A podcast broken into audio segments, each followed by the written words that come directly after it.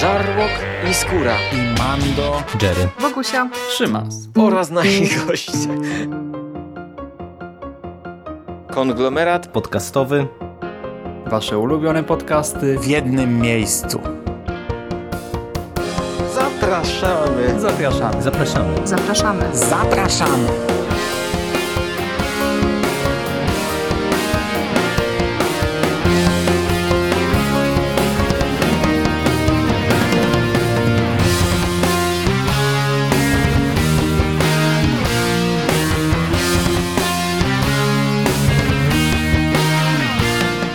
Witam w konglomeracie podcastowym, czyli na platformie, która zbiera wszystkie wasze ulubione podcasty w jednym miejscu. Ja nazywam się Szymon Cieśliński. Możecie kojarzyć mnie jako Szymasa z nawiedzonego podcastu, a dziś tutaj opowiem wam o 3 billboardach za Ebbing, Missouri. Tak, znowu obejrzałem film, który zebrał bardzo pozytywne opinie i od widzów, i od recenzentów, i od krytyków. W tej chwili, gdy do was mówię, na Rotten Tomatoes widzę 93% pozytywnych opinii od krytyków i 87% od widzów właśnie. 3 billboardy za Ebbing, Missouri zdobyło dotychczas ponad 60 różnych nominacji nagród na wszystkich najważniejszych festiwalach i nie wiem, w Toronto i w Wenecji właśnie Złote Globy otrzymało ostatnio ten film. Teraz mamy 7 nominacji do Oscara. A co ciekawe, jest to kameralny, cichy film o matce, która domaga się sprawiedliwości, to jest schwytania gwałciciela i mordercy swojej córki. Brzmi niepozornie, ale mnie to zaintrygowało przez zwiastun. Przy czym oglądałem go już jakiś dłuższy czas temu i zamazał mi się w pamięci. Na szczęście, bo zwiastun zdradza dużo. Za dużo i to w kolejności chronologicznej, więc lepiej go nie oglądać przed samym seansem. Ale ja go oglądałem dawno, dawno temu i jakoś tak mnie emocjonalnie wykorzystał. Czułem się jakoś tak, wiecie, dziwnie, tak tu mi się chciało płakać, tutaj byłem zaintrygowany, i uznałem, że muszę to obejrzeć. I dziś, w piątek, w momencie, kiedy tego słuchacie, albo nie wiem, w sumie pewnie posłuchacie w sobotę, bo zanim ja to zmontuję, ale dziś w Polsce 2 lutego film ten ma premierę. Akcja rozgrywa się w Ebbing, w niewielkim miasteczku w Missouri, a główną bohaterką jest Mildred Hayes. Mildred to matka zgwałconej i spalonej żywcem Angeli, która to matka nie może pogodzić się z faktem, że nie udało się ująć sprawców tej zbrodni. Po ponad półrocznym okresie bez nowych informacji dotyczących śledztwa, Mildred postanawia zadziałać na własną rękę. Wynajmuje tytułowe 3 billboardy pod rodzinnym miasteczkiem, pod Ebbing, przy drodze do swojego domu, przy drodze, gdzie doszło do zbrodni, gdzie zamordowano jej dziecko, i wykorzystuje te 3 billboardy, by na nich publicznie zapytać szeryfa Willoughby'ego, szeryfa miasteczka, dlaczego nadal nikogo nie aresztowano. Szeryf cieszy się powszechnym szacunkiem, a do tego jest śmiertelnie chory, dlatego działania Mildred doprowadzają do wielu konfliktów. Wszyscy współczują kobiecie, ale tak naprawdę niewiele osób godzi się na robienie z tego nieudanego śledztwa tematu dyskusji i na godzenie w dobrego człowieka, jak wielokrotnie określany jest szeryf, jak się o nim często tutaj mówi. Najbardziej zaangażowany w walkę z billboardami z Mildred wydaje się być oskarżany o rasizm i nadużywanie przemocy oficer miejscowego posterunku Jason Dixon i cała ta sytuacja dość szybko się zaognia. Nie jest to liniowy kryminał, broń Boże. Niektórzy krytycy mają za złe reżyserowi i scenarzyście, a jest nim Martin McDonagh, że fabuła żyje tutaj własnym życiem. Martin McDonagh, twórca takich dzieł jak Siedmiu Psychopatów, czy Najpierw Strzelaj, Potem Zwiedzaj, zdecydował się tutaj na porzucenie takiej właśnie schematyczności, gatunkowości. Akcja toczy się w różnych kierunkach, ostatecznie pozostawia widza z wieloma pytaniami. Przede wszystkim z pytaniem o to, co wydarzy się po finałowej scenie. Nie tylko w ciągu tam, nie wiem, najbliższych chwil po niej, ale w ogóle co się stanie z bohaterami, jak to wszystko się dalej potoczy, McDonagh celowo sprowadza intrygę kryminalną na dalszy plan. W Trzech billboardach nie chodzi o to, kto zabił, nie chodzi o to, by tylko dopaść sprawców tej strasznej zbrodni, a raczej ten film to hybryda.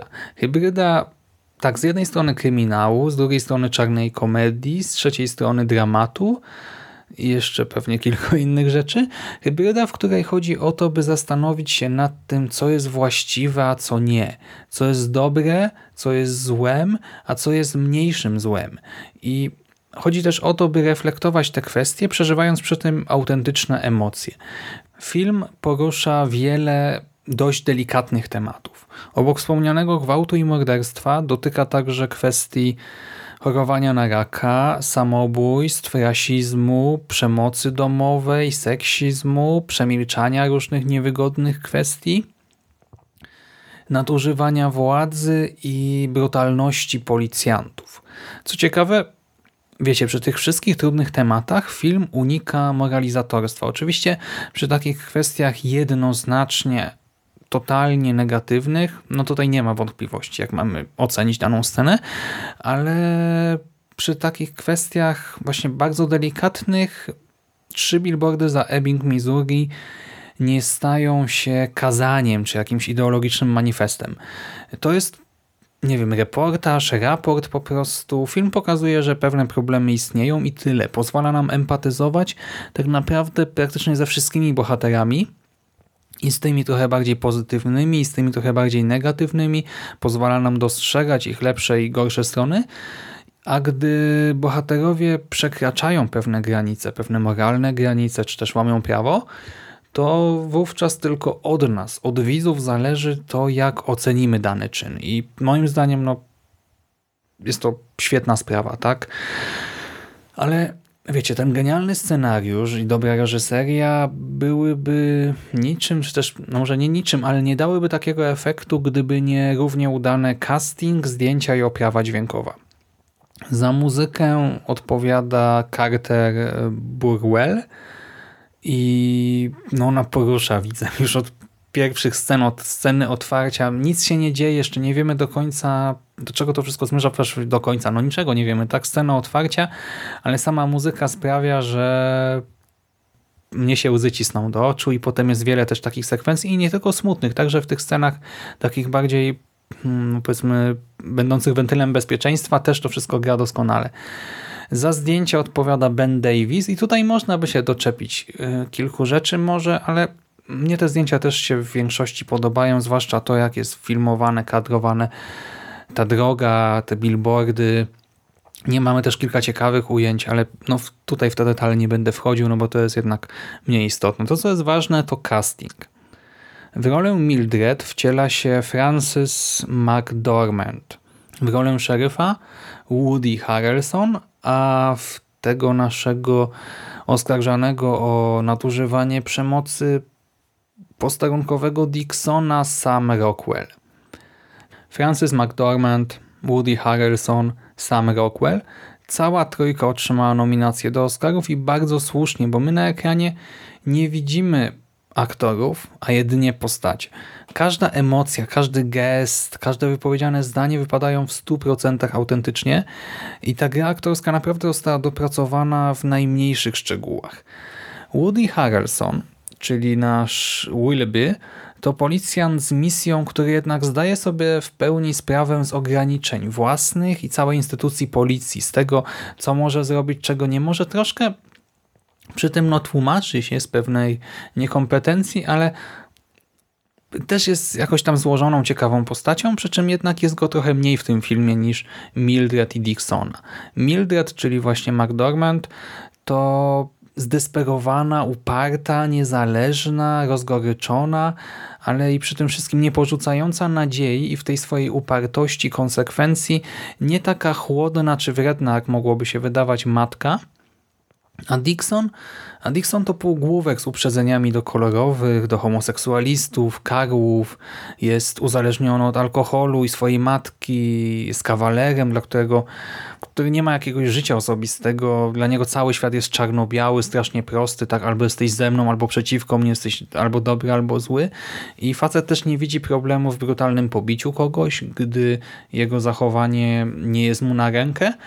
A przy tym wszystkim jest bardzo złożoną postacią, co zaskakuje. Nie jest tak naprawdę takim typem, po prostu tym takim, nie wiem, właśnie złym rasistą czy coś takiego. Nie jest złożoną postacią, która budzi w nas wiele ambiwalentnych emocji. Zresztą tak samo jest z Mildred i ta dwójka tutaj, właśnie Rockwell i McDormand, wypadają doskonale, naprawdę niesamowicie dobrze. Wow! Reszta aktorów też jest w porządku, przy czym właśnie ma trochę mniej okazji, by się wykazać. A wracając do tych emocji, o których chwilę temu wspomniałem, w czasie seansu ja wielokrotnie płakałem. Już samo otwarcie, tak jak wspomniałem, strasznie mnie rozbiło emocjonalnie, a kolejne twisty wielokrotnie moczyły mi poliki. Nawet zacząłem się zastanawiać, czy może coś ze mną jest nie tak, może właśnie jakoś ten stres i jakieś tam przejścia osobiste z ostatnich miesięcy mnie zmiękczyły, ale może to po prostu ten film jest tak dobrze nakręcony, bo właśnie z jednej strony byłem smutny, nieraz też byłem wściekły na danego bohatera, z drugiej strony równie często zdarzało mi się uśmiechnąć, czy nawet rzucić jakieś takie radosne ha, gdy mnie film czymś zaskakiwał i się tak pozytywnie. Tak, to jest tego typu film, który wzbudza w nas różne emocje, dość intensywne, i to wszystko przeżywamy w czasie seansu, a po nim, z czym zostajemy jako widz? Ja zostałem, chyba przede wszystkim z tymi pytaniami, z wieloma pytaniami bez odpowiedzi, ale nie mówię tutaj, broń Boże, o tej kwestii, kto zabił, bo to naprawdę jest tutaj nieistotne ostatecznie. Raczej mam na myśli pytania o naturę człowieka i systemu sprawiedliwości, o problem procesów, czy nawet takich codziennych sytuacji, gdzie jedna osoba mówi A, druga osoba mówi B, gdzie mamy słowo jednej osoby przeciwko słowu drugiej osoby i trzeba rozstrzygnąć, kto ma rację. Poza tym też pytania o powszechne przyzwolenie na przemilczanie różnych niewygodnych kwestii. Pytania o to, czy wymierzanie sprawiedliwości na własną rękę jest dobre i też świadomość tego, że to działa dobrze tylko w filmach i serialach, a w prawdziwym życiu już niekoniecznie. I jak to jest z tymi dobrymi ludźmi, nie? Bo tak naprawdę tutaj w tym filmie wiele osób jest określanych mianem dobrego człowieka, a okazuje się, że mają swoje za uszami i swoje na sumieniu. I ta refleksja jest niekoniecznie pozytywna, ale już nie będę teraz dawał szczegóły. Sami powinniście zobaczyć ten film i też zastanowić się nad tym wszystkim i dojść do jakichś tam wniosków.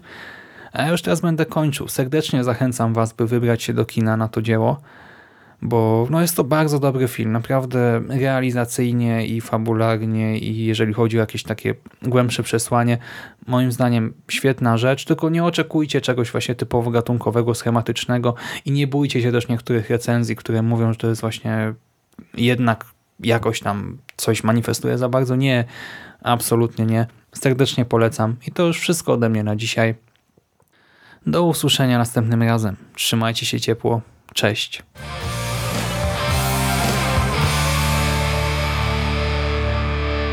You finished? That's it, man. Game over, man. It's game over. What the fuck are we gonna do now? What are we gonna do? It's over. Nothing is over. Nothing. You just don't turn it off.